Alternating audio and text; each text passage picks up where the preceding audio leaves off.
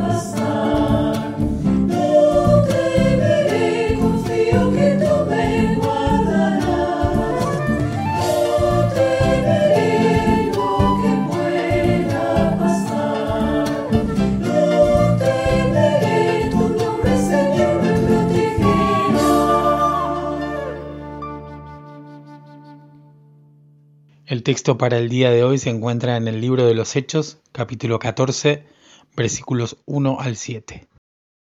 Cuando llegaron a Iconio, siguiendo su costumbre, entraron en la sinagoga de los judíos, y era tal la convicción con que hablaban que una gran multitud de judíos y de griegos creyó. Pero los judíos, que no quisieron creer, dañaron el ánimo de los que no eran judíos y los asusaron contra los hermanos. A pesar de eso, Bernabé y Pablo se quedaron allí mucho tiempo y hablaban sin ningún temor y confiados en el Señor, que por su bondad y misericordia les concedió hacer milagros prodigiosos. La gente de la ciudad estaba dividida, porque unos apoyaban a los judíos y otros a los apóstoles.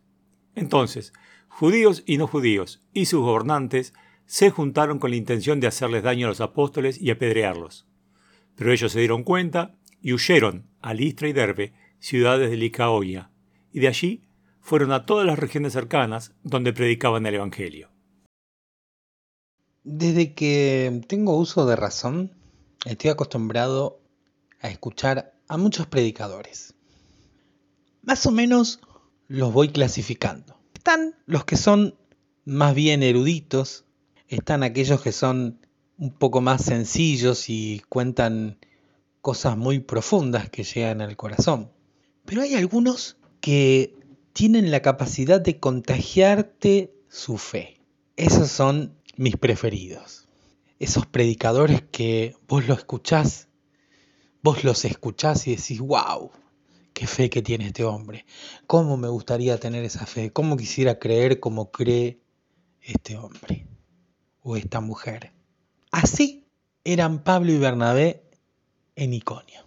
Entraban a la sinagoga, se ponían a hablar de tal manera que muchos judíos y también griegos creían. Ahora bien, además de los que creían, como no podía ser de otra manera, estaban aquellos que no. Y los que no instaban a aquellos que tal vez estaban ahí medio dudando, medio que creo, que no creo, que sí, que no, instaban a que no lo hicieran.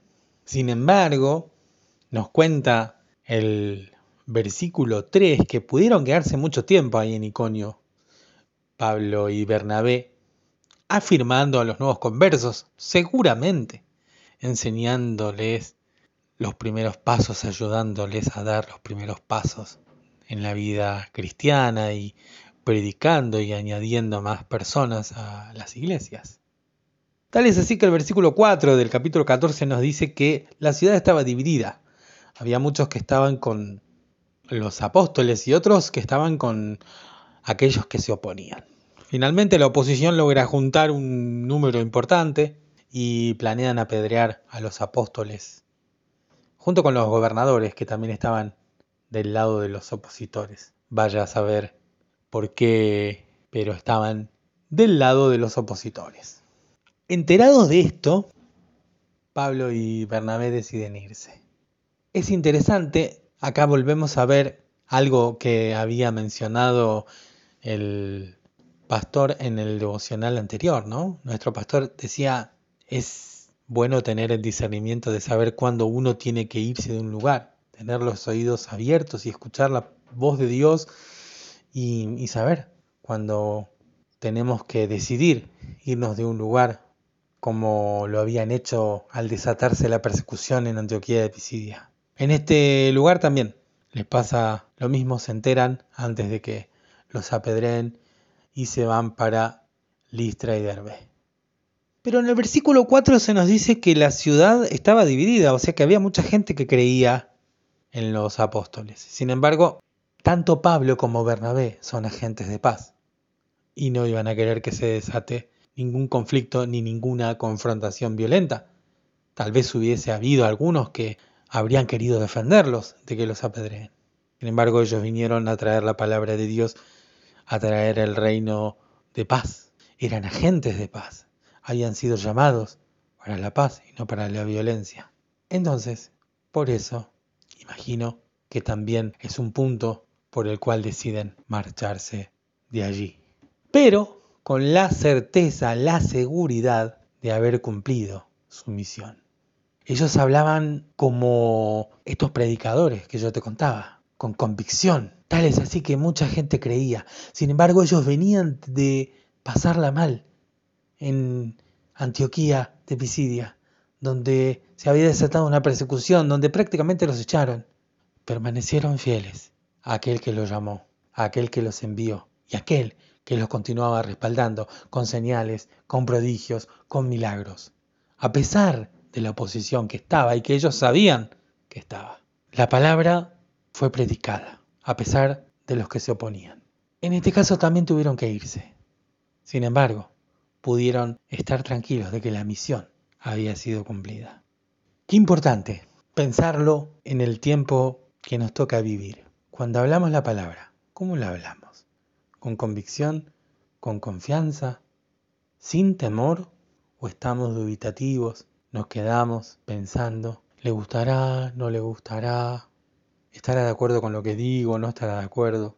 Qué bueno que podamos tomar el ejemplo de estos hombres que hablaban de tal manera, como estos predicadores, que yo te contaba, que invitaban a creer, que contagiaban esa fe.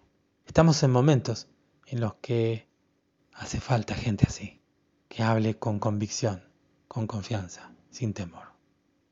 También necesitamos gente que sean promotores de la paz. Ningún tipo de confrontación violenta es buena para quienes queremos llevar adelante el reino de Dios. Porque el reino de Dios es un reino de paz. No venimos a imponer nada, solo exponemos la palabra de aquel que nos llamó a su luz admirable, de aquel que por medio de Jesucristo nos ha hecho sus hijos y nos ha hecho libres del pecado y de la muerte. Por eso nosotros seguimos predicando a quien nos quiera escuchar y al que no, tenemos la seguridad, tenemos la tranquilidad de haberle hablado y haber expuesto lo que teníamos que decir y lo que teníamos que exponer. Con confianza, sin temor, con convicción, sabiendo que el Señor respalda su palabra con señales y prodigios. Hablemos, porque hay mucha gente que lo necesita. Hay mucha gente que necesita que le contagiemos nuestra fe. Hay mucha gente que necesita una palabra para seguir adelante y para poder encontrarse con un Jesús que tiene sus brazos abiertos para recibirlo. Seamos entonces esos agentes de paz, de justicia y de libertad por medio del Evangelio. Gracias por escuchar Entre tus manos, un audio podcast realizado por la Iglesia Evangélica Metodista de Bernal. Te invitamos a participar de nuestro grupo de reflexión. Podés sumarte ingresando a iglesiavernal.org barra grupo. Te esperamos.